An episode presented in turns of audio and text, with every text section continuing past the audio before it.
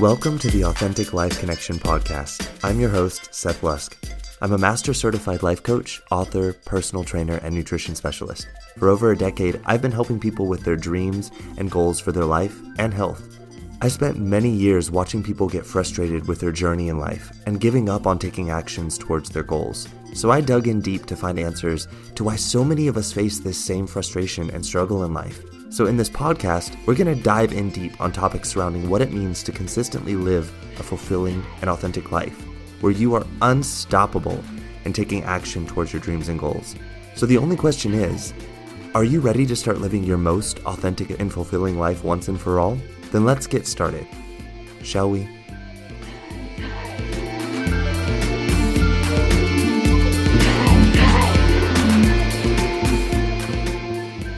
Hey everyone, welcome back to the podcast. For those of you listening in for the first time, welcome, welcome. You picked a fascinating episode to join in on for your first time. And those of you now joining in for your, what is it, 114th time? We're on episode 114. It's still going to be fascinating because, well, really all of my episodes are fascinating. But this week I was challenged a little bit with the topic and I enjoyed that. I usually do research when it comes to the topics that I talk about. I don't just like come on here and express my opinion. I do talk a lot about my opinion as a life coach and the experience that I have as a life coach, but most of the stuff that I present on the podcast is also um, information that I'm receiving from other people, information that I'm reading from um, online sources, research papers. But this week, I had a topic that was really rather interesting, and it's a topic that my husband is also very interested in, which is the topic of semantics. Um, we both really enjoy the topic of semantics, and this week, what I'm wanting to talk about is how the topic of semantics applies to how we use the word failure as, as on a societal level, on a global level. And I was challenged by my husband because you know, I was I was talking to him about what I was finding, and I was talking to him about the fact that there is this um, systemic negative bias in the semantic use of the word failure. And um, also that we use it synonymously with the process of learning, and that this was problematic. And he was like, Well, do you know that there is actually a systemic usage of the word that um, you know that that has a negative bias towards it. And I was like, yeah, of course. And he was like, I would be interested to know if there's research on this. So I went to the Googles and I did my research. And well, we're going to find out about that later as far as whether I was right or not. I was right though, just so you know. Um, and you know, I was presenting all this information to my husband. He was really fascinated with it, but it was a bit challenging for me because um, challenging in a way that I enjoyed. It was challenging in the way that I was, you know, really digging into some research papers and really searching and like finding how these research papers were tied to other research papers and just really diving into the research. And some of the stuff that I found was super fascinating and it was like stimulating my brain to think of all these different things. And I was like, no, Seth, stay focused, stay focused because like I was really, by the end of all the research, I was like, oh my God, I could talk about this in the podcast. I could talk about this in the podcast podcast and I could and my husband was like you're going to confuse the crap out of people if you do that. So bring it into focus. What do you want? What is the objective that you want out of this podcast episode? And that was challenging for me, both looking at all of this research and then like reining it into being like, okay, present a unified message here so that people can take something away from this podcast episode and not just feel like their brain is exploding. So that's what we're talking about today is the topic of semantics and how it relates to our you know societal cultural global use of the word failure. And you know it also in other languages. So i mean i was also asking people i live here in switzerland and the majority of people where i live speak german. So i was also asking people who speak german natively their relationship to this term and the german term that they would use in relationship to it. Um, and also some people that speak french some people who speak spanish. Um, what other languages were involved so oh korean and italian and I believe that's it. So several languages were involved here, and you know this is uh, some some pretty. I would for this podcast, it's pretty thorough research. Okay, so it's it's not. This isn't just anecdotal evidence. This isn't just me stating what I observe. This was me actually going out and polling people and talking to them about it, as well as reading research online. So, when we talk about the topic of semantics, some of you might be like, okay, what is it? Others of you are like, oh, come on, Seth, really? Semantics, blah, blah, blah, blah, blah. Stay tuned here because number one, semantics is not as minuscule and as unimportant as so many people are kind of playing it out to be. Number one. Number two, if you don't understand what it is, here, pay attention.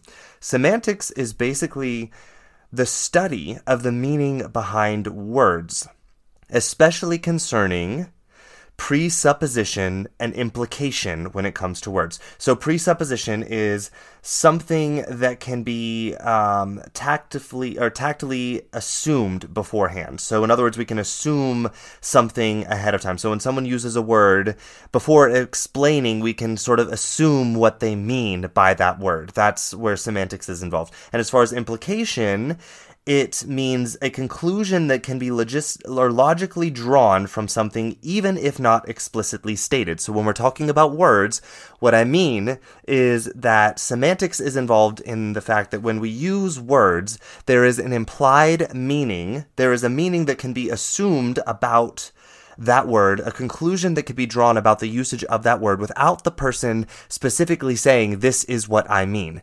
All right, this is important to pay attention to here, and semantics is very powerful in this way. And it's important because the words we choose tell a story. They say more than just like the direct meaning of the words. Words have applied connotations in certain social circles and in certain cultures. Words also have implied unique meanings from person to person as we learn language and our relationship to words and the concepts that they convey and communicate about life. And as we learn and develop our skills of language when we are young, we form certain ideas and attachments to words and what they mean for us each individually, but also how this fits into a greater context with the people around us and the usage of language as the powerful tool that it is that we have as humans. Language is how we communicate feelings and ideas to one another. And semantics is about studying this relationship between the words that we choose and the implied and the presupposed meanings of what those words mean without the person having to explain it. This is what makes language possible. So, semantics, my friends, is very freaking important. So important. And you know, we have this sort of culture around like, oh, that's just semantics, you know, like, oh, so now we're just going to talk semantics. Like it's this unimportant thing. But I'm here to tell you guys, semantics is powerful. It is very important for us to look at when it comes to the ideas that we are putting out into the world based on the words that we choose and our each individual relationships to those words, as well as our cultural and societal relationships to those words when we are trying to communicate ideas to other people, which is what language is about. Language is our system to be able to effectively communicate thoughts, feelings, concepts, and ideas across large numbers of people. But unfortunately, because of this, it comes with its limitations. And semantics is one way that we can become aware of those limitations and the power of the words that we're using and be more intentional about the words that we use and the, the contexts in which we use them and understanding the implications that they will have in those contexts and in those societal contexts, cultural contexts, you know, all these different ways. It has a massive impact. So when it comes to semantics, the way I see it, and this is not exhaustive, so I'm not trying to say like there's there's only two ways here, but the the main way that I see most people approaching semantics is that there are two major ways in which we can use semantics as a powerful tool in how we create our own mindset about life and how we create cultural and, cultural and societal mindsets about life, the world, people, whatever. And so these two major ways that we can we can use semantics in a powerful way would be so option number 1 is changing the words that we choose to use based on what we understand through semantics. Option number two is changing our relationship to specific words as we understand them on a cultural and societal level to create relationships with words in which we can use them in a more beneficial way according to whatever our goals are on a, an individual or societal level. So, option one is more about freeing ourselves from being enslaved to a predetermined meaning of a word. And this means that when we use it, or if anyone else uses it, we have the power in deciding what that word means about our story of life, our story of ourselves. We can choose to empower ourselves with it or disempower ourselves with the words and the meanings that we apply to them. So this is what option one offers us is the freedom of this. The other option, option number two, changing our no, I'm sorry, I got those backwards. So option number one, or option number two, is the one where we change our relationship with the words so that we are not enslaved to the predetermined meanings of words and when other people use them or when we use them. So that's changing our relationship to a word. So in other words, when the word, when we talk about failure, when the word failure is used, what do you have a story about the word failure individually meaning for you? What do you want it to mean for you? And does it match what we're, what we're using it for on a societal and cultural level? This is important to pay attention to. There's a lot of power there and, and our ability to create our emotional experience of life by our relationship to words. Now, the second option, or the, the other option was about changing the words that we actually choose to use. So with this option, it is about disrupting a system, a systemic use of how a word is being used either culturally or societally or within certain contexts. And we use this to create a different system about how we want to approach life as a society or as a culture. And we can use both methods. Neither is right or wrong. It really all depends on our objective in the moment. You can expect that if you change your relationship to the word, and you, especially if you change it super drastically, that many people will not understand you and what you mean when you use that word. And this could be used to strengthen your ability to stay on your story of life even when others misunderstand you. To expect that if you start using the word with a different meaning, that a lot of people are going to misunderstand you and assume that you mean something else that you don't actually mean. Okay, so when we change our relationship to a word, we want to put it into context of what this actually means and what it's going to mean for our, how we relate to other people and use language to communicate ideas to other people. So when we just change our relationship to the word, then it's like we almost have to explain to the person, yeah, but when I use this word, this is what I mean. Otherwise, we can just assume that they probably have a different meaning of what we actually mean when we say the word. Okay? So then we can also expect that when we start using different words than the ones that are expected in certain situations, such as the word failure, so where most people would expect that you would describe a certain circumstance as failure, but you choose to use a different word instead, um, then you can expect that people will also have questions or possibly misunderstand. They might misunderstand and choose to not ask questions. But some of them may want to understand further, like, why are you choosing to use that word here? Like, how does that make sense? Why wouldn't you use the word failure here?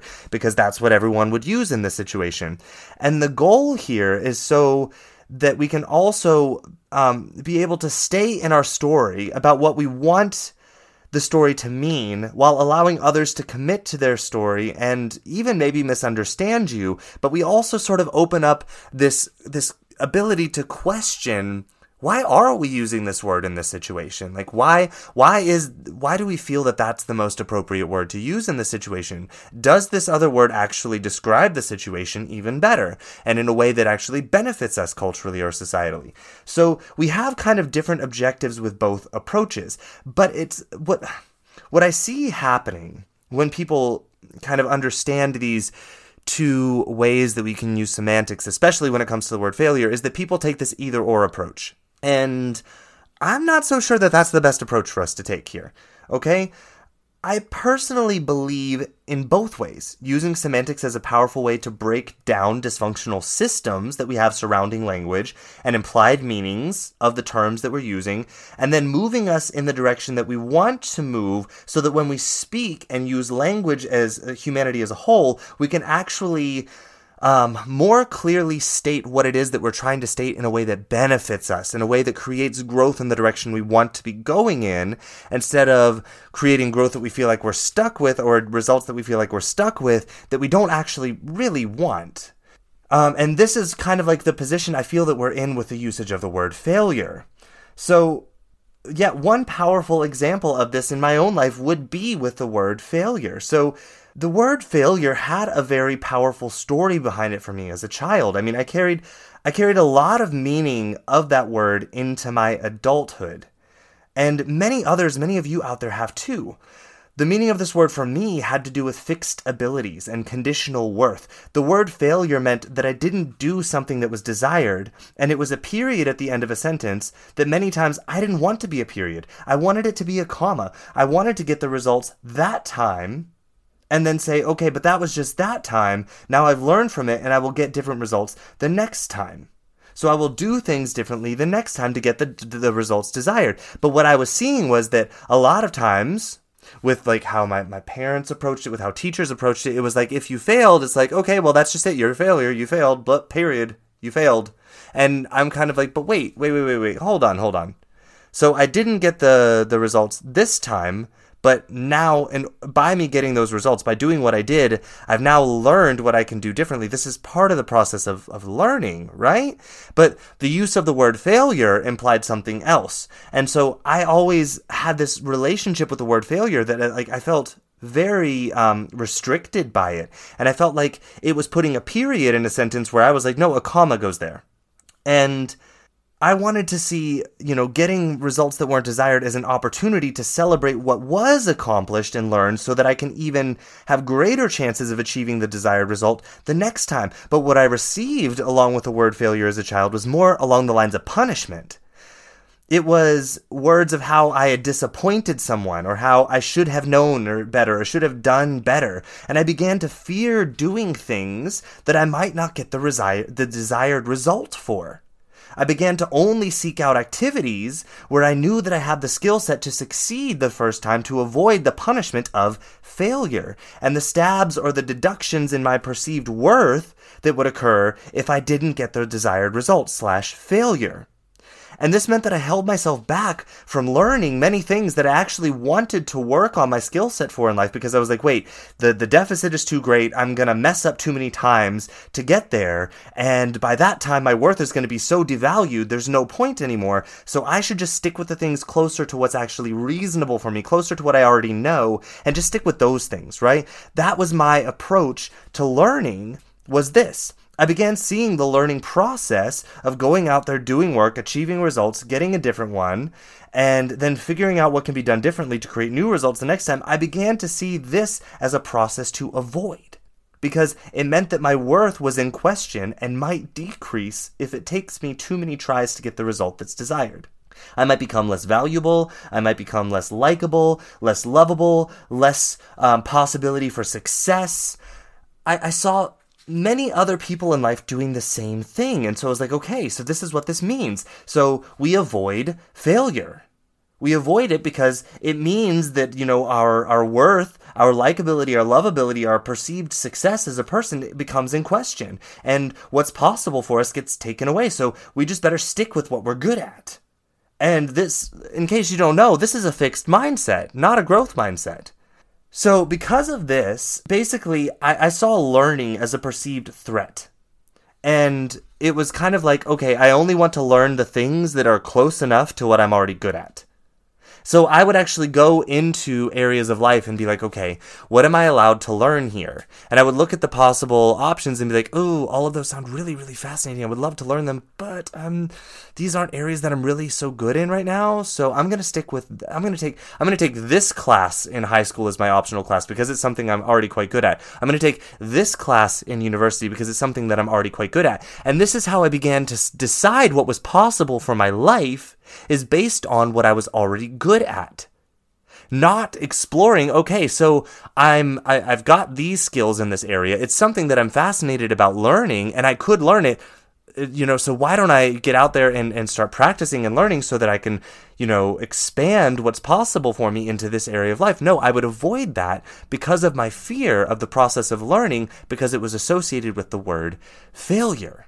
And failure implied punishment reduction of perceived value, that I was less likable, less lovable. I would receive less love. I would receive less um, reward. I would receive less security. I would receive less praise. I would receive less acceptance from family, friends, teachers, uh, society, whatever. So as an adult, I began to really, you know, see the, the destructive nature that this was causing in my own life as well as systemically the use of failure and how it was affecting other people showing up in their lives as a personal trainer, as a nutrition specialist. And then eventually, when I decided to become a life coach, I was like, wow, this word that we use here, failure, is having such a, a you know, exponentially negative ripple effect out into culture, into society, into people's lives. And none of us are really looking at this. So I made a decision to stop using the word failure for not getting the results that I wanted. I wanted to begin to disrupt this system and show people that I didn't fail because this wasn't my period. You know, this wasn't the period at the end of my sentence. Me not getting the results that I wanted wasn't failure, it was me learning. I wanted people to begin to question this idea that failure was not getting the results that we wanted. The, you know, if we showed up and did an action, and that failure only happens when we choose to give up. I wanted to encourage people to stop fearing the learning process because of this word failure and what our culture has used it for for so long to shame people for going out there and wanting to bridge large learning gaps from their current skill set to a skill set that they wanted to have that opened up more possibility for them that they wanted to have in their life. We as a culture have used this word, failure, to shame people who tried this and to cause fear in people who might want to try it. And there are many reasons why we might have done this. I, I think, you know, we could look at oh, you know, elitism, patriarchy. We could look at a lot of different ways or reasons why we as a society sort of adopted this idea and where it might have come from. But we've done this as a society is discourage people from being like, oh, the learning gap from where you are right now and what you would want to learn to be, you know, quote unquote good at this, that's quite large. You're going to quote unquote fail a lot of times. I mean, aren't you afraid of what people are going to think about you after that? Shouldn't you think, don't you think maybe you want to pick something more reasonable for what you're already good at? You know? Or maybe maybe you should just read some more books and, and be safe learn a little bit more we're going to talk about that later this whole let's learn a little bit more before we take action because we're trying to avoid this idea of failure so, yeah, I, I, wanted to disrupt this system, this cultural system that we had that was actually being used to shame and guilt and fear people into not stepping out into their life with their full power and exploring what could be possible with them if they chose to bridge massive knowledge and skill set gaps and be like, yeah, there's a massive gap there, and I'm going to be all up in it, falling down on my face 5,000 times. I don't care how many times it takes because I'm getting to the other side of this gap and being willing to do that. And my friends, we wouldn't have about 80% of the inventions that we have today if there weren't people in this world willing to do that. And I want you to think about that. How we are using this word culturally to imply a meaning. And then, yeah, we'll talk about it semantically and be like, oh, well, I'm just okay because I'm a human. I'm just going to accept the fact that I fail and we think like this is a positive resolution to be this. I just accept that I fail, you know, because I'm human and I'm flawed, and I'm just gonna, you know, accept that failure is inevitable. Like we think that this is somehow a positive turn, like this is going to encourage people to get out there and bridge massive skill set gaps, bridge massive learning gaps, which we want for people to do. Why wouldn't we want people to do that? Why wouldn't we want to encourage people to do that and show up as 100% the badasses that they could be? Why, why do we think that we only want to allow 1% of the world to show up at 100% of their available level and the rest of us should just show up at like, I don't know, 10% just to be safe because, you know, failing too many times, that, that could be bad. We'll leave the, the 100% up to these 1% of people over here. Why would we want to do that? We have such a disrepresentation of what humanity is was capable of when we when we just, you know, accept that as being the truth about life.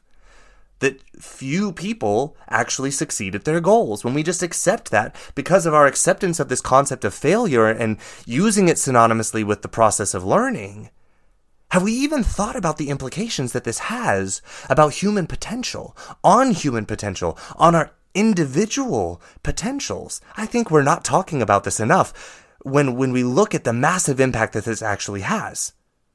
And the topic is avoided so often by people. So I decided that I wanted to disrupt this. And in doing so, I decided that my approach was going to be to not use the word failure. I wanted to swap out the word failure for learning. And when people would say, "Oh, I don't I'm afraid that failure is going to happen. I'm like, well, it's not going to happen. Just choose it's not going to happen. They would look at me and scratch their head and they're like, how do I choose that failure doesn't happen? And I'm like, well, by choosing that what, whatever results you get, you learn from it and you show up again and you revamp the process and you try again.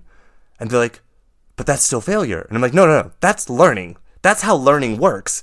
Why, what, you know, why are we using the word failure synonymously with the process of learning?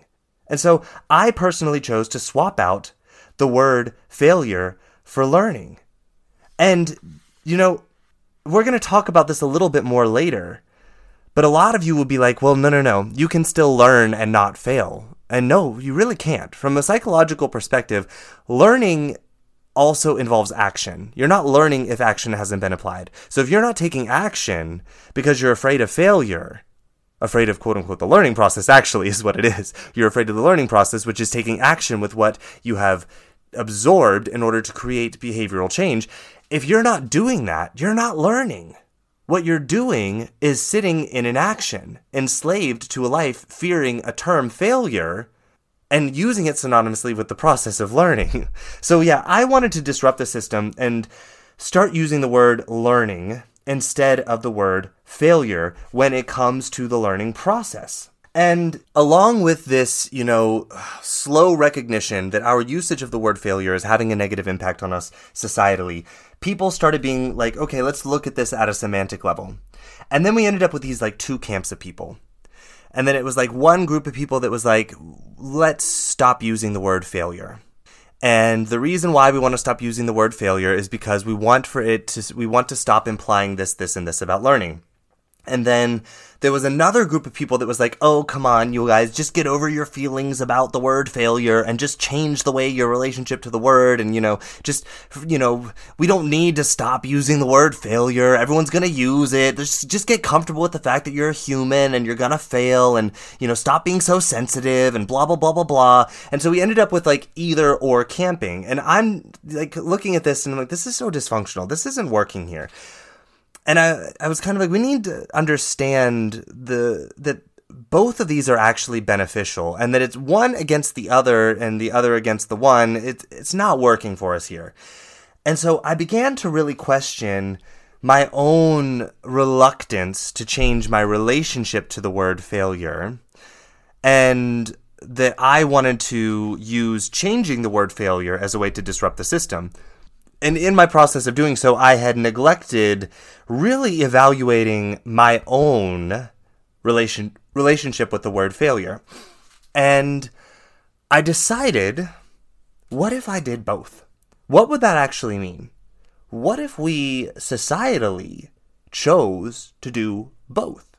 How does that benefit us? Why are we looking at this either or? Because rarely in life is an either or solution the best solution. Let's let's be real here. How often have we ever chosen an either or solution and not eventually recognized, oh, we just went in the opposite extreme. Now let's meet back somewhere in the middle. So that's kind of what's happening here. So when we decide to change our relationship to a word, here's what happens. Here's what I discovered in me changing my relationship to the word failure is that when I change my relationship to the word failure, here's what where I become more resilient is the fact that other people are still going to use the word failure where I would say learning is the word we want to use there. Because using the word failure doesn't give us the result that we actually want. So other people are still going to use this word. And if I don't choose to change my relationship to that word, then I will always constantly feel the need or the desire to defend my worth every time someone else uses the word failure to describe the learning process. And what this meant is that I was slowly, and other people are slowly, becoming more and more dependent on other people seeing that what we're doing is learning, not failing, in order for us to believe that what we're doing is learning and it's not something bad. So if I changed my relationship to the word, then the system no longer had its negative implication on me. Even as other people used it, it didn't have so much pull for me to be like, "Oh no, I need to, I, no, I need to stop you there. I didn't fail. I learned." and stop trying to need other people's validation that what I was doing was learning. I was able to give myself permission to show up and learn fiercely and let other people think that I was failing. But here's the other side to this I can do this while also, in my way, disrupting the system by not using the word failure out of the purpose of what I believe failure actually means, which is choosing to stop taking action towards a goal, choosing to stop trying to get the results that you want. That is failure, because there's a period there. Didn't get the results I wanted, period. And I'm not trying anymore. So, by doing both, I'm able to accomplish two tasks at the same time. I free myself fully to learn and fall on my face as many times as I want to and let people say fail, fail, fail, fail, fail all around me all they want to. And I'm just like, haha, I'm learning. And it's great for me. It's great for me. But at the same time, I don't use the word failure because then what it does is even though we cannot control other people using the word, when I change my usage of the word, what ends up happening is it causes other people to question their usage of the word. This is about, I did a, a, podcast episode not too long ago on this, talking about dissenting opinions. And that the, the goal of dissent is not necessarily to win the person over to our side, it is to get them to question their usage of their argument in a way to come up with a higher quality argument. And the same can be used when we talk about our usage of words. When I cause someone to scratch their head about the usage of the word failure, even if they don't stop using the word, every time they use it, they will think a little bit more about what they actually mean when they use that word and what its implied meaning for them actually means. So therefore, they will maybe stop using it in some circumstances a little bit more. They will have a little bit higher quality thinking surrounding the usage of that word and when it is used. And this is the result that we want. It's not about you know, oh, I'm not using that word anymore because I'm protecting other people's feelings. We're not responsible necessarily for other people's feelings. If we are constantly worried about what other people might imply about a word and what it's going to cause them to feel all of the time, and like, oh, this group over here might have this implication, this, you know, then language really starts to break down. So we, we do have, we don't want to become victims to language, and we don't want to create victimhood to language. But at the same time, when we can see a societal direction that we're moving in with the usage of a word that is taking us in a direction that we don't actually want, and we want to question that direction, then it benefits us to try to systemically break down the usage of that word by, in certain circumstances where that word would be socially acceptable to use, we choose to use a different word that better describes what we want that process to actually be, what we want that circumstance to actually mean. So I truly believe that doing both of these simultaneously is benefit beneficial to us. I can know that failure doesn't mean something bad about me now, and anyone can use it around me and I don't have to accept the story that something bad has happened, or that my worth or my abilities are in question. What is possible for me is in question. It's simply a learning opportunity, while at the same time, I can choose to use the word learning instead of failure when it's about me not getting a result that I want, but I'm going to try again, and I'm going to try again, and I'm going to try again. And until I choose to say, you know what, I'm giving up on trying, it's not failure. That's learning and I want to learn. And the moment that I choose to stop trying on something, I am more than happy to say, yes, I chose to fail. I chose it. And that is my choice. That is my right. That is my power as a human to choose to fail at something. But I don't choose to fail. I don't. I don't choose to fail at my business, even though most people would say, "Oh my God, he's failed so many times. Why hasn't he given up yet?" You know, and I to me, I haven't failed yet.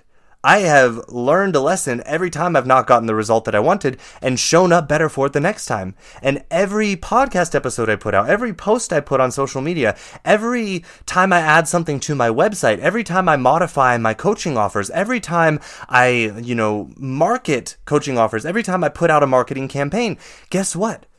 I learn every time more and more. My skills in these areas compared to where they were five years ago are so vastly different. And that to me is amazing to look at. You know, yes, I've fallen on my face probably about, I don't know, 10,000 times in the process, but I love that because every time I fell on my face, I saw an opportunity to be like, okay, that didn't get the results I wanted. So what worked? What didn't work, and why didn't these certain parts work, and why did these parts work, and how do I modify the parts that didn't work to still work with the parts that did work to come up with a different result next time. And I keep showing up and keep showing up. And my friends, as I look at my skill set growing and increasing, and the number of skills that I have slowly increasing, Guys, this is exciting for me. This is super exciting. Falling on my face is exciting because every single time on the other side of that, I'm like, oh my God, look at all these things that I learned. Look at all these things that I can do now that I wasn't able to do before because, well, I was able to do, but I didn't know how I was going to be able to do it. And now I know how to do it. Like, this is really cool stuff. And so many of us are resistant to this process. And by me being willing to work on my relationship to the word failure, while also changing my usage of the word, I have been able to create a life in which I am unstoppable in going after my goals, and I'm doing my part to break down the systemic use of the word failure that is creating a system, a social system in which people are afraid to approach the learning process, especially when the learning gap is perceived as being really large because they're ashamed of how many times they will fall on their face in the process of bridging that gap. And I want to end that. I want everyone who is at skill set zero, who wants to be at skill set 20, to be like, yeah, I want to be at skill set 20 and run out there and fall on their face as many times as they want to to get to number 20. And I want to clap with them every time they fall on their face and be like, what did you learn? What are you going to do differently next time? That's right. Get up and let's do it. We're getting you to number 20 here. Like, I want people to not be ashamed of this process. And imagine what will be possible in this world in 20, 50, 100 years if more people start showing up and doing this with their lives. If the 1% successful people, the elite of the world, becomes 5%, becomes 10%, imagine what would become possible for humanity as we slowly grow that number of people that are willing to show up and go from skill set zero to skill set 20, and they don't care how many times they fall on their face in the process because that is their power and right as a human to choose that journey and to love themselves entirely through that journey and to celebrate themselves entirely through that journey. And that's what I want more of. I want to break down this systemic use, this semantics of the word failure, and how we're using it synonymously with the, the process of what is actually learning. I want to break that down and see what happens with humanity when we change that. There's another reason why, and I, want I want to caution you on this. If you are someone that's in the camp of, oh come on, we can just I'll change my relationship to the word and accept the fact that failure happens. There's another reason why we don't want to really take this approach solely by itself instead of also working on systemically changing it. And it has to do with language itself. If we all go around, not just with the word failure, with any words that we have these relationships with, we can also talk about love. We can talk about um, the usage of words like, um, we've got love, we've got relationships, we've got success, you know, all these different words that have these implications um, to them, like really powerful implications that, that, create models of the world for us that we're, I'm not sure we fully understand what the implications that those models have. But if we all go about just changing our relationships to the word and not disrupting systems to change systemic usage of a word and the semantics of a word, then we, we end up creating chaos within a language. We render the language almost useless. The effectiveness of it, the structure of it breaks down. When everyone starts using the same word, as meaning so many different things because we just don't want to change the usage of the word, then language starts to break down. He says the word failure means this. She says the word failure means that. He says the word failure means this. She says the word failure means that. And we end up being like, when someone uses the word failure, we have to be like, stop, hold on. Before you move any further, how are you using that word? And then the efficiency of language begins to break down. Because then every time we use a word, we have to explain, and by using that word, I mean this definition. And then we say two more words, and by using that word, I mean this definition. And this becomes very ineffective in our objective with the with language. With language, the idea is that we want to be able to convey ideas to other people so that they understand what we feel, what we mean, what we want them to understand. So if we just all start changing our relationship to the word, and stop changing our usage of the and don't stop changing our usage of the word or I'm sorry don't start changing the usage of a word then we end up breaking down the fundamental value and benefit of language. And I want us to really begin to think about that here this camp of people that's just like, oh, come on, we just keep using the word failure and change your relationship, get over it, you know, stop being so sensitive. Like, okay, yeah, we can say that all day long, but then let's think about the implications of this. If we all just start using failure in our own way, then we never know when someone's saying failure, like, wait, do you mean like, I failed as in I don't get to try again? Or do you mean I failed as in I didn't get the results this time and I'll try again? Like, do you mean that you failed as in you're giving up? Do you mean that you failed as in like you just didn't get the results this time? Or, you know, how are you like we the word failure becomes like a useless word then. So why do we even have it? And I question this too. Like, why do we use the word failure synonymously with the term learning? Like, why do we even have these two separate words if we're going to use them synonymously? Which is why I question why like why don't we stop using the word failure for the learning process? Then literally learning and failing have two different meanings, which they should have two different meanings because they're two completely different things. And we're using them synonymously. So I want to communicate today this idea that we can yes, I want you to change your relationship to words, especially the word failure. I want you to really question your story around the usage of the word failure. But I also want you to begin to recognize that we have an obligation, we have a responsibility here as humans to break up this systemic usage of the word failure and the implications that it's having on learning for younger generations, for our generation, for older generations, for people in general, what this implies. And we have a responsibility to do that. I want us to approach this with some openness here and some willingness to see that having this either or approach isn't really serving us here. And that we don't also just want to sit in unawareness with the usage of language and simply just accept meanings that we think have to, we have to believe about ourselves and life because of the common usage of language and the implied meanings of words as a culture and as a societal level. We also need to understand these aren't like, you know, natural rules or something. They are just these are suggestions that have evolved over time to have a massive amount of social acceptance. We have an obligation, we have a responsibility, we have a right to question this at any point in time when language is creating an idea that is stifling growth in humanity, that is stifling our ability to see our self worth as humanity. Why are we not questioning this? You know, we think that oh because the the word implies this at such a large level like we don't question that. You know if it's been that way for this long we just keep you know, we just accept it you know like this is how it has to be. Don't don't you know don't rock the boat too much. And i'm like you know bullshit. Let's rock the boat. Why are we not rocking the boat?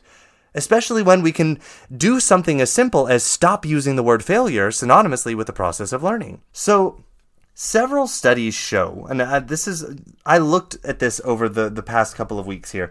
Several studies show that our, our concept of failure does have this implied powerful meaning to it. And I'm saying this because I know a lot of people, including my husband, they wanted proof that the idea of failure has an implication. And that it's not just like, oh, come on, people are just being sensitive. People want data. Okay, so the data is there, my friends. It is there, okay? There are studies that prove this. Several studies have shown that when people, and they did these studies in a lot of different ways. So basically, when people show up for something and they have an anticipated result, and they get a result that's different than what they anticipate, some things happen. And I believe that our usage of the word failure synonymously with the process of learning has a lot to do with this.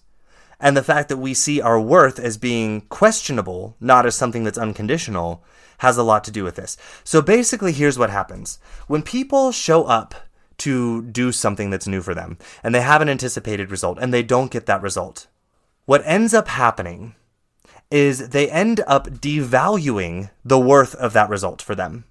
And the reason why they do this is to protect their worth. So instead of showing up again for the thing that they want, because of the fact that they perceive that not getting the result does something to their worth, they devalue the goal, so they convince themselves that they don't want it as much. So rather than going out there and trying again, and possibly getting a different result, and then trying again and possibly getting a different result. In order for them to protect their perceived value, they devalue the value of the goal itself. They try to convince themselves that they don't actually want it. And I want you to think about the implications of this. The implications of this are that people are giving up on their goals, their dreams that could be like the next biggest invention to save lives, to change our lives, simply because they believe that their worth is questionable. And they believe that the learning process is something to avoid. And so therefore they just convince themselves they don't want it. And this is why so few people get out there and create the amazing things that were like, oh my God, that's life changing. He must be such an amazing person that he got out there and was willing to fall down all these times and do this. No, it's not because he's an amazing person or they or she is an amazing person. It's because they were willing to be in the learning process. They were willing to see that this is not failure. This isn't a bad thing. Learning is a good thing. Maybe they also use the term failure. Who knows? But the point of it is, they were willing to get out there and fall down on their face as many times as it took to get the results that they wanted. Because they didn't fear their worth being devalued in the process. They knew that was the point, that that was part of the process. And there are so many studies that prove this, that over and over again, ways that, you know, people basically um, when when they show up and and they they even did a study one time where they they gave people a test and they told them what the result of the test needed to be. And then at the end of the test they just randomly picked 50% of the people this 50% of the people that and it had nothing to do with their i don't even think they graded the test. They just told 50% of the people that they scored in the lower 20th percentile. And then they told the other 50% of people that they scored in the upper 20th percentile. And then they told them that they would have the opportunity to take the test again. And they wanted they asked the people before they gave them the opportunity to take the test again about their perceived happiness their perceived value in receiving a score in the upper 10 percentile of the results. And here's what happened. The people that were told that they received a score in the lower 20th percentile, because they were asked before they took the test the first time how happy they thought they would be for getting a score in the top 10 percentile, their perceived happiness of getting the score in the upper 10 percentile dropped drastically. They literally, in their minds, devalued how happy they would feel for getting the result that they wanted to protect themselves. The people that got the results in the upper 20th percentile, when they were asked, hey, what would happen if you took this test again and you got it in the upper 10 percentile? Then their perceived happiness was either equal or higher in what they thought they would be if they received the score in the upper 10 percentile. Because they perceived that they had already gotten results that were favorable the first time, so it's going to be even sweeter the second time when they get an even better result. So what this says is that we have an implied meaning to not getting the results that we want. And that the results we want being too far away from the results that we want, or having to get results that we don't want too many times before we get the results that we want, has an implied meaning about our worth as a human being. And that because of this, we would rather devalue the thing that we desire, the thing that we're actually created here to pursue and go after and awaken and, and live our dreams. We devalue those and we reject ourselves internally to try and save face out there of what we think other people will believe about us to protect our perceived conditional worth. I want you to think about the implications of that and what this means for us on a societal level, for people showing up with their fullest potential at a time when we really want people to be showing up at their fullest potential. As we are seeing the pains of the direction that we are growing in getting more and more out of control, we want people to be showing up at their fullest potential, not just 1% of the world. But we have this concept floating around about the learning process and it being synonymous with failure that's causing a lot of people to not to not show up at their fullest potential. I also conducted a poll myself. I polled people um, in in Facebook groups. I polled people on LinkedIn. I polled some people on Instagram. I polled people in text messages, emails. I polled people on WhatsApp. I got, you know, about 130 people total to vote. So we're not talking about a huge, huge population here, but it was enough people that we can look at the data and notice some trends here. And I feel like the trends are gonna stay very true if we make the number of people larger and larger and larger. Um, you know, obviously the difference between the numbers is maybe going to, you know, we, we have that effect of the larger we make the group, the more everyone appears to move towards the middle. But here's so here was the poll, and here's the results that we got.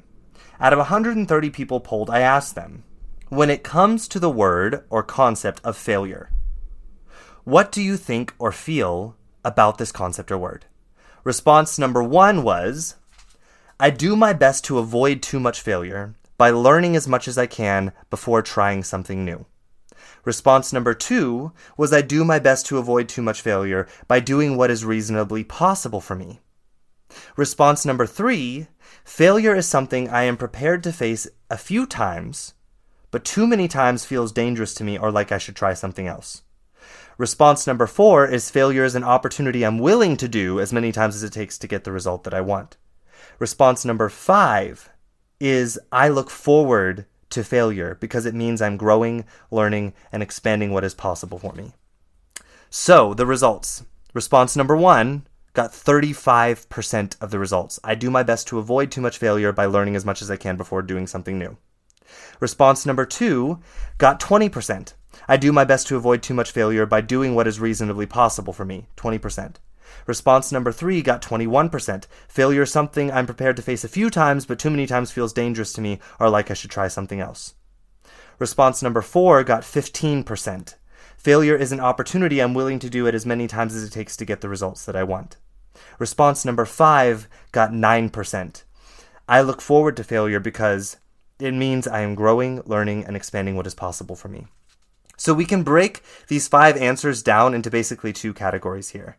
Responses 1 through 3 show an avoidance to failure, which is being used synonymously with the learning process. So, actually, what these show is a lot of people that have either a very strong avoidance to the learning process or an avoidance, a, a slight lo- avoidance to the learning process. 76% of people polled fell within this group. The last two answers show a semi what I would call positive relationship with the concept of learning, even when using the word failure. Even when using the word failure, 24% of people showed a positive relationship to it. So, what this tells me is that we still have a systemic semantic meaning to the word failure that means something that should be avoided. And we're associating that term with the process of learning. So, as a whole, we have a dysfunctional systemic of the concept of failure. And 76% of people are believing in this dysfunctional, very negative concept of the word failure and it being synonymous with the process of learning. Think about that 76% of people. And only 9% of people look forward to this as being something that they want, that they're excited about. They're excited about the learning process of getting out there, doing things, falling on their face, and then showing up with what they learned to do it differently the next time. 9% of people look forward to that process. Think about the implications of that. That means 91% of people don't look forward to that process. Even the ones that say they're willing to fail as many times as they want. Even in this answer, what this suggests, because they wouldn't pick number five, by picking number four over number five, what this suggests is they see failure as something that they have to deal with in life and just get over it.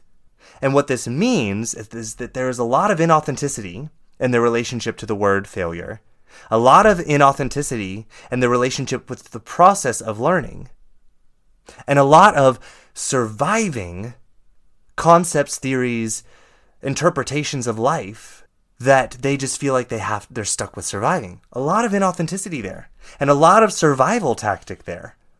And I want more of us to be in category number 5. I look forward to learning. We use the word failure in this, but I look forward to learning. I look forward to falling down on my face because guess what it means? It means I'm expanding what is possible for me. That's exciting. Only 9% of people wanted to choose that answer. I want you to think about the implications of this and how we use the term failure synonymously with the process of what it actually means to grow and learn and simply saying, oh, well, failure is just to happen. I'm just a human. I just have to deal with the fact that failure will happen. And that's just, I guess it has to be okay. This still has a very powerful effect on people not showing up for their goals fully because they still believe that they have to just resign themselves to surviving this experience of failure and their worth being in question in order to achieve the results that they want. And the truth is, it will happen. We will fall down on our face. We won't get the results we want more times than not, you know, until we get the result we do want. But we want to be really careful here about calling that failure. Because failure has the implication of something negative. The semantic use of the word failure implies something negative. And sure, we can change our relationship to the word. But we also have an obligation as a whole, as humanity, to question why are we using that word when it's actually describing the process of learning? Why aren't we using the word learning? I learned. Why aren't we falling down on our face and be like, "Oh my god, I just learned something," instead of falling down on the face and be like, "Oh shit, I just I just I failed." Why are we doing that? Why are we choosing that? It's really fascinating to think about this. Why would we choose that? Because we believe we have to? Why are we just accepting that we believe we have to use the, the word failure to describe the learning process and that we have to fear too much failure. That it might mean something bad about us, that our worth would somehow be in question for it. Why aren't we really questioning this on a semantic level? Both in our relationship to the word and our usage of the word synonymously with the, the process of learning. I see this happening with my clients too. When they begin working with me, they, they give themselves this, this sort of imaginary ambiguous number of the amount of times that they're allowed to get a different result than what they want before it starts to impact their their self-image, their perceived self-worth, and what they think other people perceive of them and their worth. And to me this feels very sad. It feels sad because the truth is we don't know the number of times that we will not get the result that we want before we get the result that we want. What if it's 51 times? But we decide that 50 is the limit before we decide that getting up and doing it again with some minor tweaks is too risky to our perceived worth or image. And little do we know that if we just got up that one more time, made that one more tiny adjustment, that we would get the result we were looking for. I think about the Wright brothers. How many times they didn't get a plane to fly successfully in the air before they did. And think about this depending on where in the story you stop, they either failed or they succeeded. If we go to the end of the story, we know they succeeded. If we stop in the middle of the story, we can be like, oh, they failed. They failed. But did they fail? No, they succeeded. And all of the times that wasn't a success before then, guess what it was? Learning. That's what it was. They were learning why things didn't work so that they could figure out what would work and how they would figure out the way to make their objective work. I want you to think about this. And how many of you have this sort of are living this life where you have this ambiguous maybe number in your head of how many times you're supposedly allowed to try for a goal that's a big goal of yours before you start thinking, oh, no, people are going to start looking at me like I'm stupid now. I better stop trying. You know, people are going to start looking at me like I'm a failure, like I'm not able to be successful. My value, my worth, my lovability is probably going down right now. How many of you are living a life where this is actually happening? How many of you aren't paying attention to the fact that you probably have this concept going on in the back of your head? The truth is, 76% of you do have this going on in the back of your head. That there is this fear of not getting the results you want a certain number of times. And what that means about you as a person, your worth, your lovability, your acceptability, your successfulness, your opportunity in life. And I know some of you are going to bring up this. Okay, so there's this story that some of us have of, oh, but what happens if I keep trying my whole entire life and then I die having tried my whole entire life and never got the results? So what?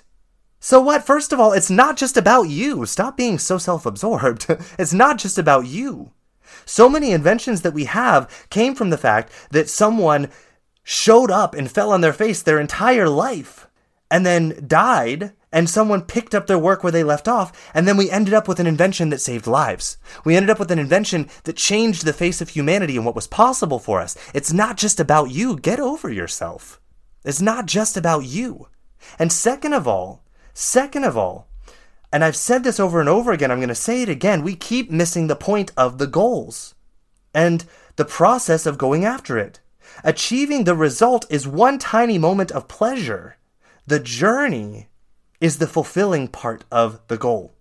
It is the process of building more and more of this well being, this ability to believe in ourselves, this confidence, this building trust in ourselves building more belief in what's possible for us, building more opportunity within ourselves for and for all of humanity.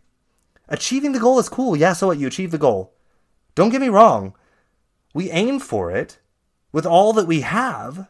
But guess what? When we get to the goal, so what? We achieve it. We we, we hit this minute, this moment of pleasure, and then guess? Do you think like you're just gonna float off on a, this little cloud into the sunset and be like, you achieved the goal, you won life, it's over now? No, guess what? You still have life to live. And you're still going to have this drive to want to see what you're capable of, and you'll move on to the next goal. Achievement of goals is great. Yeah, sure. Okay, you can achieve a goal. But you're missing the point of the setting the big goals. The goals that you're like, oh man, I don't know if I will ever accomplish this in my life, but damn, I'm going to try. I'm going to show up every day of my life, and I might not hit it, but you know, I'm gonna get as close to it as I can, and maybe someone picks up my work after that and they they they finish it for me. But here's the point. Even if you never achieve the results of the goal, it's not like you don't benefit from it. The benefit of going after a goal isn't the momentary pleasure you get from achieving it. It is all of the trust, the confidence, the resilience, the self worth, the unstoppability, the belief in yourself, the well being that you create in the journey along the way. That is the point of it. So, my friends, stop being so self centered and egotistical when it comes to your goals and being like, oh, I don't know if I can achieve it in this life, so I better not try because, oh, that would be awful if I died and didn't achieve the goal. So freaking what if you die and you don't achieve the goal? Someone else will pick it up and achieve it. But the fact of the matter is, in that whole entire life, you will be showing up unstoppably, advocating for yourself, building confidence in yourself, learning so many skills in life as you learn the resilience of picking yourself up, learning from what you just did, and trying something new in that process, your life becomes so fulfilling because you are always moving towards creating something that is powerful and valuable for you in this life. And that, my friends, is what makes a fulfilling life, not achieving the goals. You can achieve the goals. It doesn't take away from the fulfilling life. But even if you don't, that doesn't take away from the fulfilling life because the achievement isn't what's fulfilling. It's everything that we learn about ourselves and what we're capable of and who we are that we've forgotten that we are along the way. That's what makes goals so powerful. So, so what if you die and you don't achieve the results that you wanted? So what? You will live a life so big. You will live a life where you are constantly moving towards something that is important for you, creating more and more of it in this life around you, expressing more and more of it in this life around you. What else are you going to do with your life? What else do you want out of life? Do you really think it's more fulfilling sitting around and hiding? And eating your feelings away, drinking your feelings away, social mediaing your feelings away, televisioning your feelings away, shopping your feelings away, vacationing your feelings away. Does that sound more fulfilling than getting out there and choosing to say, you know what? I'm going after this with everything I have until the day I die and I'm going to learn so much about myself and what I'm capable of, and I'm going to produce so much of these things that I value in life along the way for myself, for my children, for my friends, for my family, for everyone around me, for life around me. I am going to be an expression of these things that I value through this entire journey of unstoppably going after this goal that I have because I am being pulled towards it with my being that I know that I am, that I'm discovering that I am, that is underneath all of these layers of inauthenticity. I'm sorry, my friends, but that sounds like a fulfilling life. Not sitting around and eating potato chips, trying to forget about the fact that we don't feel like we have control in our lives and we don't feel like we can create the lives that we want. We might as well just enjoy some cheap hit pleasure hits every now and then that are slowly destroying our bodies so that we're going to die sooner and not have to think about the fact that we're not going after our goals. I'm sorry, I don't want to get to, I don't know about you, but I personally don't want to get to the end of my life and say that that's what my objective of life was. And I think a lot of you out there don't want that same thing. What you do want is to live that fulfilling life where you show up and you advocate for yourself and you come at life with the fierceness of your values and what is truly important for you and explore your potential with the fierceness and advocate for yourself to show up again when you don't get the results that you want and keep learning and keep showing up until that very last breath. Can we set signposts along the way that say like yes, we're we're on our way, we achieved this, we achieved that, so now I know I'm moving in the right direction? Sure, we can do that. But here's the thing. We've got to let go of this idea that those little signposts hitting them is the goal. The goal is not the goal. I know that sounds crazy, but it really isn't. When we achieve the goals, we release more possibility into the world. Yes, but guess what? We are constantly releasing new possibility in the world every time we show up and we advocate for ourselves when we have fallen on our face and not getting the results we want. We teach human potential in the process of doing this. And I don't know about you, but that's what I want to contribute more of in this life. More badassness, more fierceness, more people showing up with vulnerability, openness, and love and a fierce confidence that isn't so fragile that we have to attack each other out of fear of our own perceived conditional worth and what we're thinking other people are thinking about us and how our worth might be going down in their eyes. I want to see a world full of people that show up with this compassionate, fiery fierceness that is about their potential and encouraging other people to show up with their potential because it's not a threat. That's what I want to contribute more of in this world. That's why I am choosing to not only change my relationship with the word failure, but I'm disrupting the systemic use of it synonymously with the process that is learning, that is growing. I want to encourage you all to consider today if that's something that you want to do too. That's what this episode is all about. We have a powerful tool of semantics available to us. We have a, a powerful opportunity right now in this life to change how we're using the word failure synonymously with the process of learning. And for those of you out there that are like, oh, no, no, no, I'm not against learning, but learning isn't failing. Learning is something different. Learning is when you go to class and you, and you absorb the information. And no, I told you I would tell, I would tell you about this later. So psychology, the psychology of learning, the definition of learning from a psychological perspective Learning involves behavioral change. This behavioral change should take place as a result of practice and experience. The behavioral change must be relatively permanent and last for a relatively long time. So, what I want you to take out of this behavior is involved in learning, behavior change if we absorb information, and a lot of you all picked this, this was the number one answer picked by you guys, and this is why I'm addressing this specifically. if we just sit around and absorb information in order to avoid quote unquote failing, then we have avoided the learning process. Because the learning process is getting out there, trying different behaviors, trying different practices, and experiencing the results of them, and then learning and doing it differently. That is the learning process. If there is no action, it's not learning. And so many of us call learning the absorption of information. And so many of us sit in this stage and we don't act until we feel like we've eliminated any risk of behaving in a new way that doesn't get the results that we want. And then we call that behaving that doesn't get the results that we want, we call that failure. So we end up actually avoiding the learning process, which would be taking new information, getting out there, practicing it, and getting the experience of what happens when we practice it, and then trying it differently the next time. That is the learning process because it results in behavioral change. So many people never get to the action phase of this, so they never truly learn.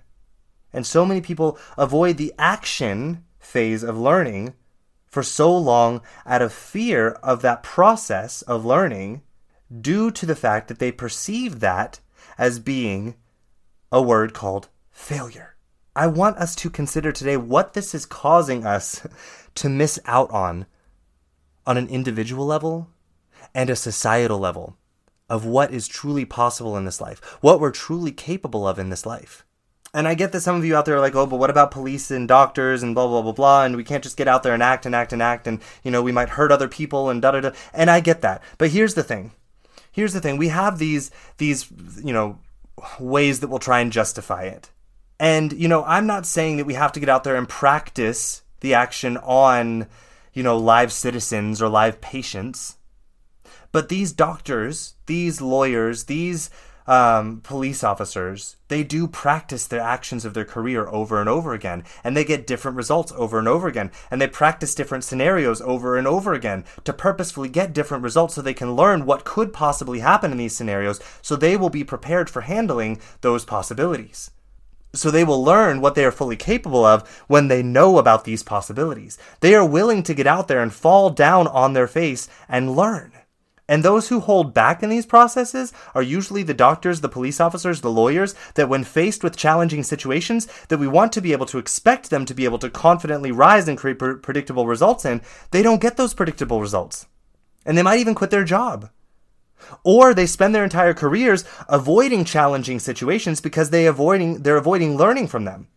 And I want to question you guys how many of you all are doing this too with your dreams, with your goals, with your values and your visions in life?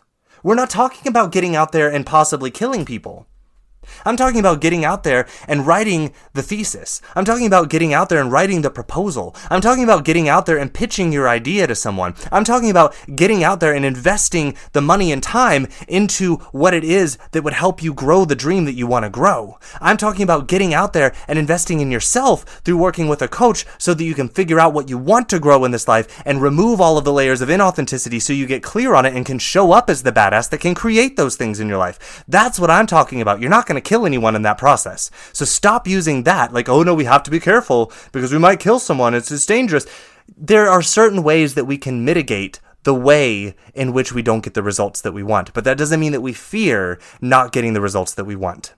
There is a complete difference. So stop using that as a justification to not take action. And being like, oh no, I'm just being responsible and safe here. No, I'm calling your BS here. I'm calling you forward, my friends. You're not being responsible and safe here. You're using excuses to not explore where you can get out there and push the boundaries and fall on your face without killing someone. because there are still ways to do that without killing someone. Surgeons practice it all the time in medical school. It's not like, you know, when they're in medical school that they get handed live patients and they're like, oh, hope you can make it through this practice because if you don't, this person is dying. No, they have cadavers that they try on and they, f- they fall on their face many times in practicing with these cadavers. They have computer programs, they have models that they work on and they fall on their face many times before they perfect their craft. And then they feel the confidence of showing up and doing it on a live person where we want to be able to expect that they can create the anticipated results. But guess what? Do you know how many times great surgeons fall on their face in medical school? More than the ones that don't become great surgeons. Because part of the process of learning is that action, is that falling on your face and experiencing that and learning from it. So, how many of you all are allowing yourself to get stuck in this information absorption process and calling that learning and just being like, I'm just trying to be safe and responsible here, you know, don't want to get out there and cause too much damage? I'm going to call your BS today. I'm going to call you forward and say, own your power here. Where is the action you can take that you're avoiding taking? Because I know it's somewhere. Stop hiding behind that story as being the reason why you're not taking the action that you can take today, the step forward that you can take today. And saying, you know, waiting until you learn enough that you can take five steps ahead. Stop doing that. Stop stifling your potential. Stop stop encouraging a story of your worth being questionable if you step out and fall on your face. Stop encouraging that belief. I want us to begin questioning all of this today. Using semantics to challenge all of this is, a, is one great way. Change your relationship to the word failure. Sure, free yourself from the bondage of a dysfunctional societal meaning. But then choosing different words in contexts where the word failure is socially acceptable. We want to do that too. And I want us all to begin to consider all of the ways that we have begun to layer the term failure over top of the process of learning and what this implica- what this implies for us individually and as a society. I want us all to begin considering today how we can actively do this consideration, this questioning in a way to advocate for ourselves, to advocate for humanity as a whole. I want to see the process of learning and growing to become something that we're excited about again, something we encourage each other to journey into.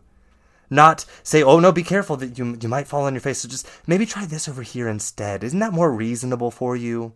And then we just survive mediocrity out of fear of the fact that we th- we believe that our worth is conditional and that getting out there and falling on our face slowly decreases that worth.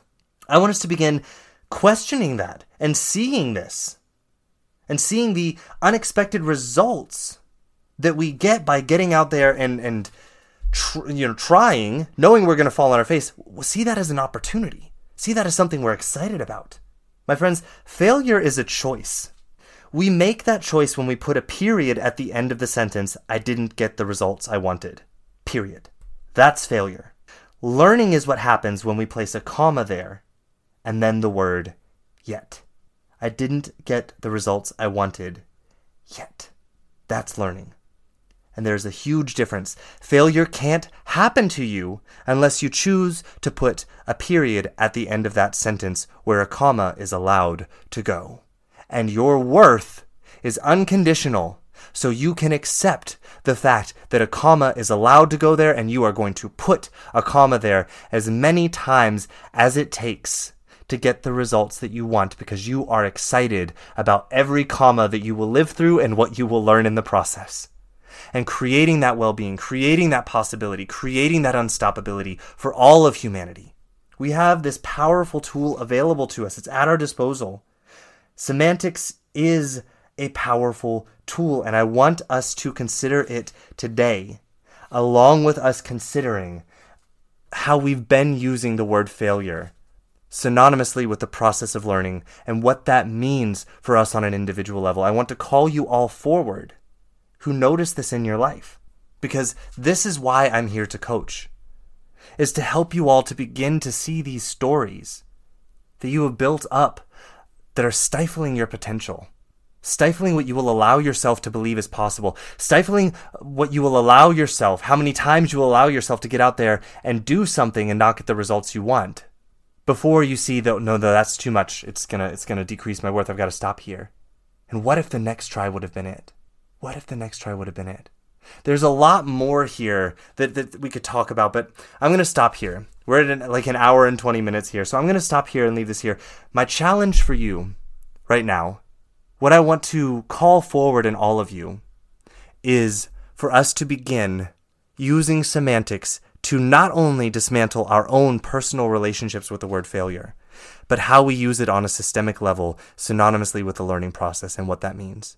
I'm here to help any one of you who see this in your life and the implications that it has in your life Because I'm telling you what, my friends, pulling back this layer of inauthenticity and seeing what's underneath it, the value that that creates in your life, your earning potential, your learning potential, your life potential, your fulfillment potential explodes when you see this. And this is the core of the work that I do with people. So if you see this going on in your own life, I want to encourage you to reach out. I offer a free discovery call. We can talk about where this is showing up in your life and how my coaching could be helpful for you and the different options that you have as far as coaching with me goes, because you have several options. So I want to encourage you don't just leave this in the information absorption phase. You're not learning just by doing that. Learning implies behavior. Change the behavior. I'm calling you forward. Just reach out. I'm here for you, okay? I'm here for anyone. And I'm also here to encourage you all that we want to stop approaching this semantic argument about failure from an either or perspective. I'm here to encourage you all that if you find yourself in one of these camps being like, oh, I'm just going to keep using the word failure and accepting that it's going to happen and I'll just, you know, change my relationship to it and accept that failure is just inevitable because we're, we're humans and we're flawed and we're broken. I want to encourage you that first of all, there's another story about failure and that's the fact that failure is only happening when you choose it to happen. And that if it's not that, it's learning. But also, I want to encourage you, those of you who are in this camp, that you also, we have a benefit in breaking down the systemic use of the word failure by not using it in circumstances synonymously with the process of learning. Change the words you use. Don't just change your relationship to the word failure.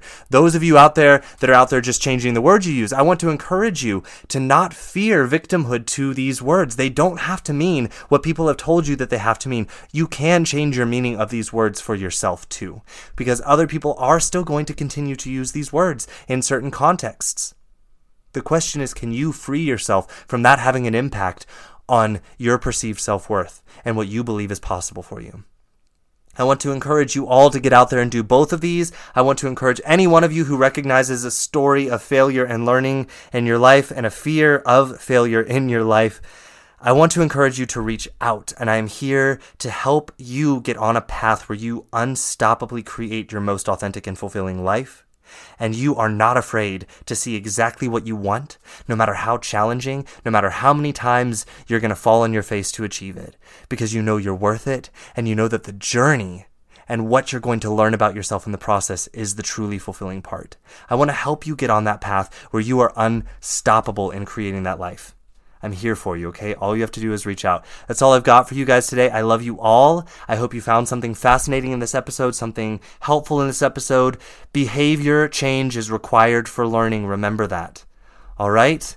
I love you all. It's time to rise and thrive. And until we talk again here next week, ciao. Thank you for joining us today. I hope you enjoyed the content of this podcast. If you did, please subscribe so that you're one of the first people to know when I release a new episode each week. If you have any questions or if you have interest in learning more about the coaching that I do with my clients one on one, then just head over to my website at www.lifecoachseth.com. That's www.lifecoachseth.com. There, you're going to have the ability to reach out to me for questions that you might have, or to book your free discovery call with me to discuss what one on one coaching with me might be like for you. You can also check out and order your copy of my book to get a taste of what I'm all about as a person and as a coach. I'm so happy that you joined us today, and I hope to have you here again next week. So until then, let authenticity be the guide to your most unstoppable and fulfilling journey of life.